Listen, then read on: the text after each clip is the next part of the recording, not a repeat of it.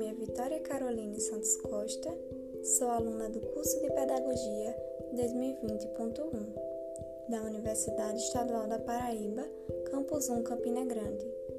Neste podcast, irei comentar sobre Burros Frederic Skinner, sua vida, obras, contribuições para a história da educação e algumas de suas teorias.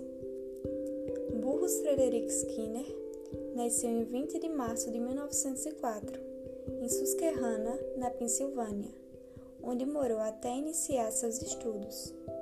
Inicialmente, se formou em língua inglesa na Universidade de Nova York e pretendia se tornar escritor. No entanto, seus planos não obtiveram êxito. Até que em 1928, Skinner se inscreve na pós-graduação de psicologia em Harvard embora nunca tivesse estudado psicologia antes.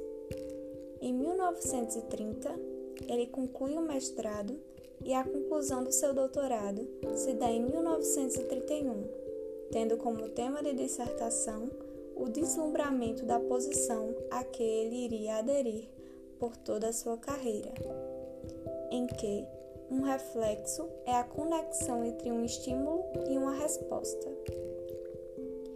Após completar vários pós-doutorados, exerceu a docência na Universidade de Minnesota.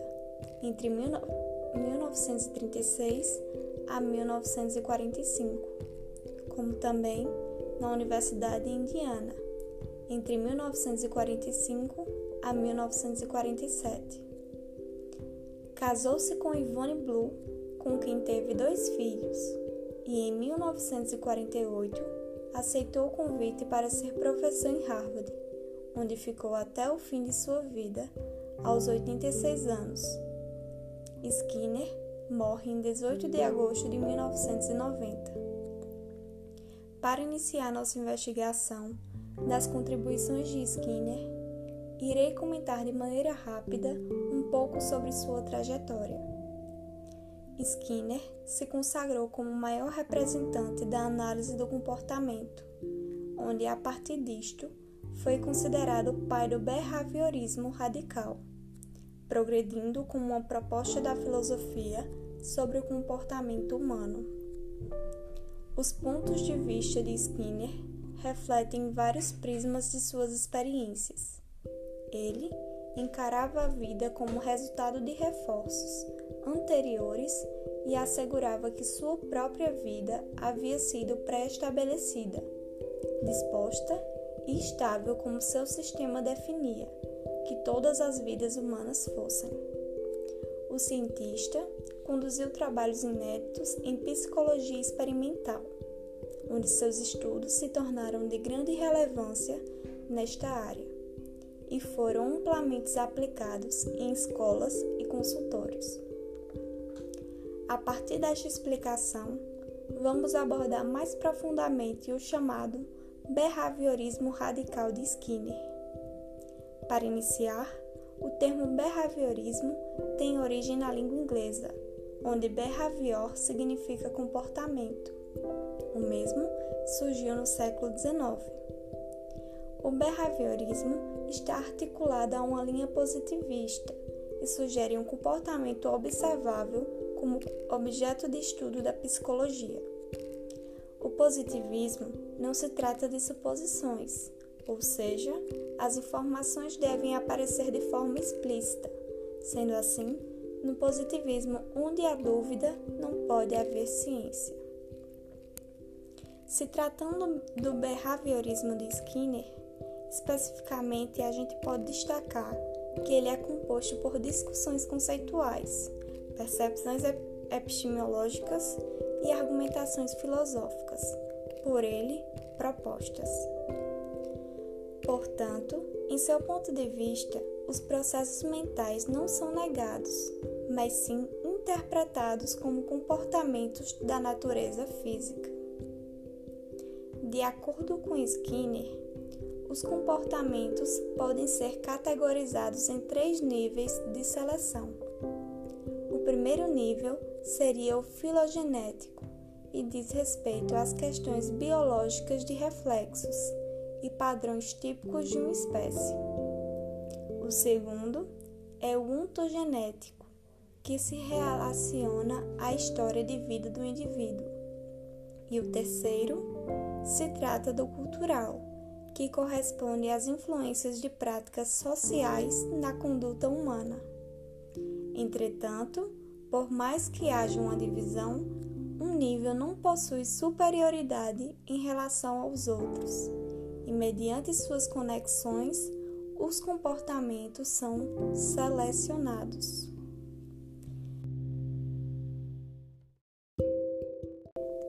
Além de seu behaviorismo, Skinner traz em seus estudos algumas teorias. Irei destacar uma delas, que é a teoria do reforço. Antes de falar sobre essa teoria, é importante destacar o motivo de sua criação. Os problemas contemporâneos da sociedade causavam, enormes inquietações em Skinner, e por conta disto, ele pretendia, através de estudos de psicologia, contribuir para a criação de um mundo melhor. A partir dessa concepção, Skinner cria a teoria do reforço, que diz que os comportamentos são controlados por suas consequências, uma vez que os indivíduos propendem a certos comportamentos a fim de obter recompensas e impedir punições.